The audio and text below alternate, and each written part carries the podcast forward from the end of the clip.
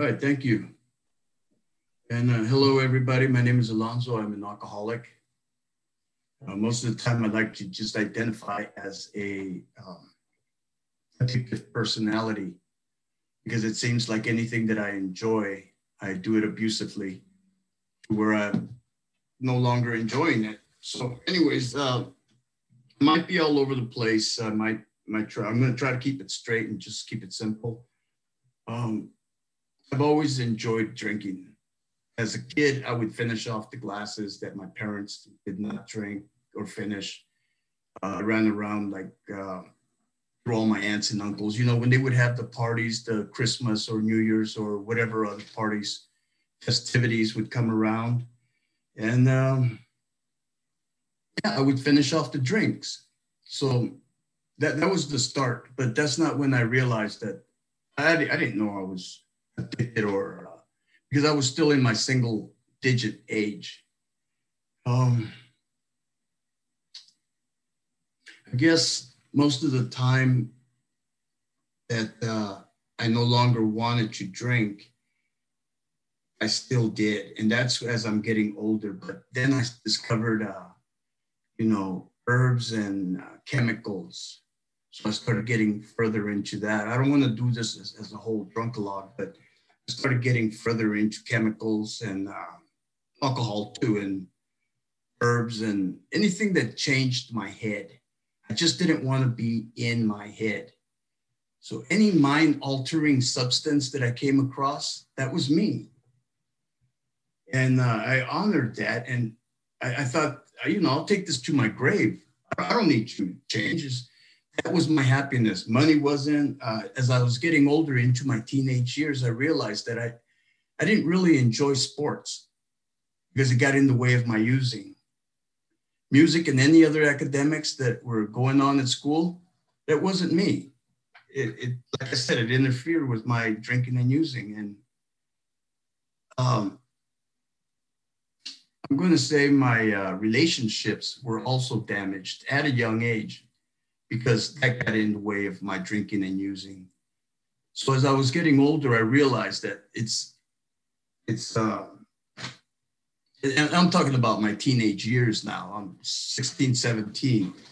Um, I'm sitting out in front of liquor stores in my car because I was fortunate to have a car at that age and asking people to score beer or alcohol for me, for me and my buddies, you know? Uh, little, you know, I asked one person, this would pretty much got me off of that kick is I didn't know that the store had a back door. Give money to somebody, they go in, yeah, I'll get that for you. And they go out the back.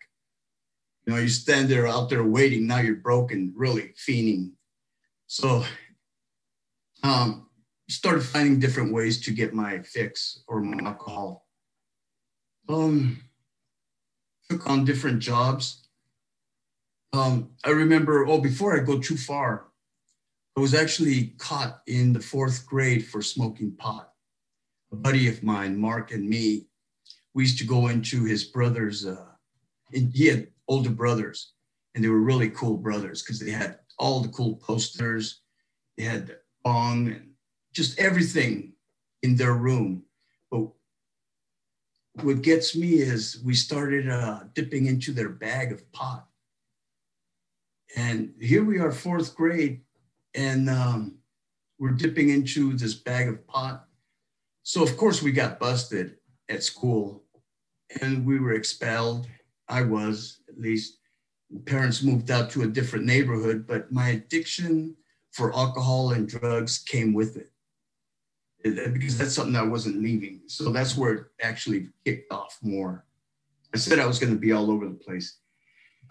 Um, so um, I started getting myself in trouble with the law, getting myself in trouble with just people around me. Um, you, I don't know if anybody's ever heard that saying that if you're in a group of people and you're not getting along with them, just uh, get away, you know, fuck them. Find yourself another crowd and you get with them, then you're not getting along with them either. So you get away. If it happens a third time, it might be you that has the issues or the problems. And it was, it was me. But I would not recognize it then. So um, found out that I was drinking and using alone.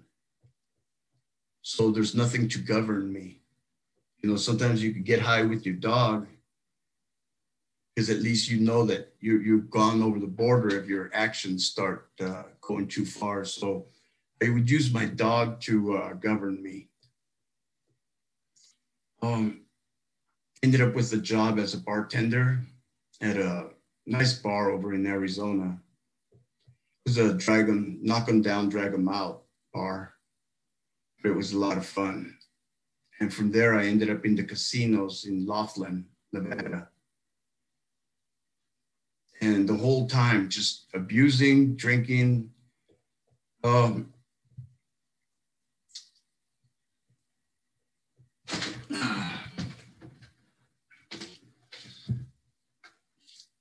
I think one of the things that got to me was uh, acid or mushrooms uh, along with the alcohol. I like mixing it because it always took me for a different ride. And um, that's when uh, that's that's when I just started going over. I started losing things more and more, and going uh, taking that spiral fall where you don't really come back. And I started losing more than I had.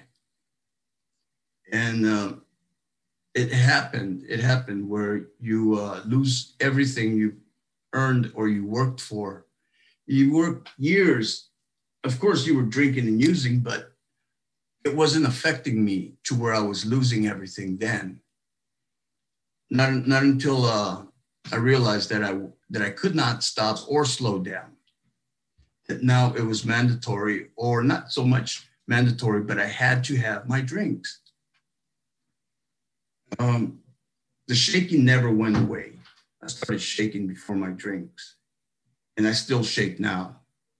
And I think that might be some kind of weird nerve damage or something that uh, I never got corrected by doctors or because I was always a self cure, self medicate. So that's something that never went away. And I've gone through a lot of relationships. And right now, I'm in one that's really good to me, but I think I might, you know, it's just life is good to me right now. But let me go back to where I was. Um, after I left the casinos, I came back to California. The only reason I left is I'd gotten so far in depth with uh, some, some people that you don't want to mess with. I realized that I have to uh, straighten up. Ended up going through one rehab after another. I would go in wanting to get it, get wanting to clean up, but then I would uh, I would get out and I would get well. I would start drinking again. I would come back to where I was comfortable at. I would come back to the one relationship that I had not screwed up there because I couldn't. The relationship with the bottle, you don't mess up. You just continue with it and you pick up right where you left off, or I did. Um, it got me in a lot of trouble. After uh, visiting the, re- the uh, rehabs frequently, I was a frequent flyer of that. And I'm going to say that I spent almost 10 years in and out of rehabs and the same amount with jails and institutions. Going in and out, in and out, and uh, never really quite getting it. Um, I think it's not until you lose something so big that it makes such a difference that you that you no longer prefer to drink or use. I lost custody of my son and I had him, his custody. And I lost that because I didn't recognize or see myself. And it took me seven years to get him back. So that, that was that was uh, very dramatic in my life to uh, realize that I had crossed that that line. Um, so after uh, that, that was all on my drinking and using.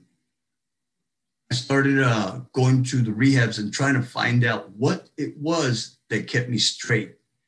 And that was uh, being assistance, being of service to others. So I had a big white van at this rehab, the last one. And uh, I completed my 30, 30 days restriction where you can't leave. So I started taking guys out to meetings Whoever had the least amount of time got to sit up front. And after that, for the next two years, I would go to different rehabs and pick up guys and take them to meetings. Of course, atheist agnostic meetings, because they weren't those. They did not have panels that would go to the rehabs that were atheist agnostic, and there's a lot of people there that did not want to practice someone else's religion or faith or beliefs. So uh, I kept that rolling and I told myself that if ever I can get any sufficient time, any sufficient time referring to sobriety, I would do something at a larger scale. Um, I could not, I could, I couldn't get it going to, uh, what do you say, the traditional meetings because there, there was too religious. There was a it, it was turning into a congregation of holy rollers for me. You can believe whatever you want. Um, I couldn't do it, and they kept saying you have to get on your knees and pray. And I kept thinking, no, I got to get off my knees and get on my feet. And that's what happened. So I started taking other people there so they could get off their knees and stand upright. So I told myself when I complete, or if I can complete 10 years, I will start a group. I'm from LA, and uh, the group that was started was uh, Santa Barbara, which is 100 miles away. And that was for me, so I can keep myself focused. That Wednesday, I would drive 100 miles one way to open the group for other people and it started building up. Sometimes we have 30 people now, give and take. But that was after completing 10 years. And now that group's been active for two and a half years. So I'm really happy about that. Uh, I was told with a lot of time to prepare for this. I'm not the one that shares a lot, but I'm glad that I did get to open my mouth and say what I did. So I thank you all for uh, participating and uh, welcome. Oh, by the way, the group is on Wednesdays at 6.30 uh, California time. All right, so thank you very much.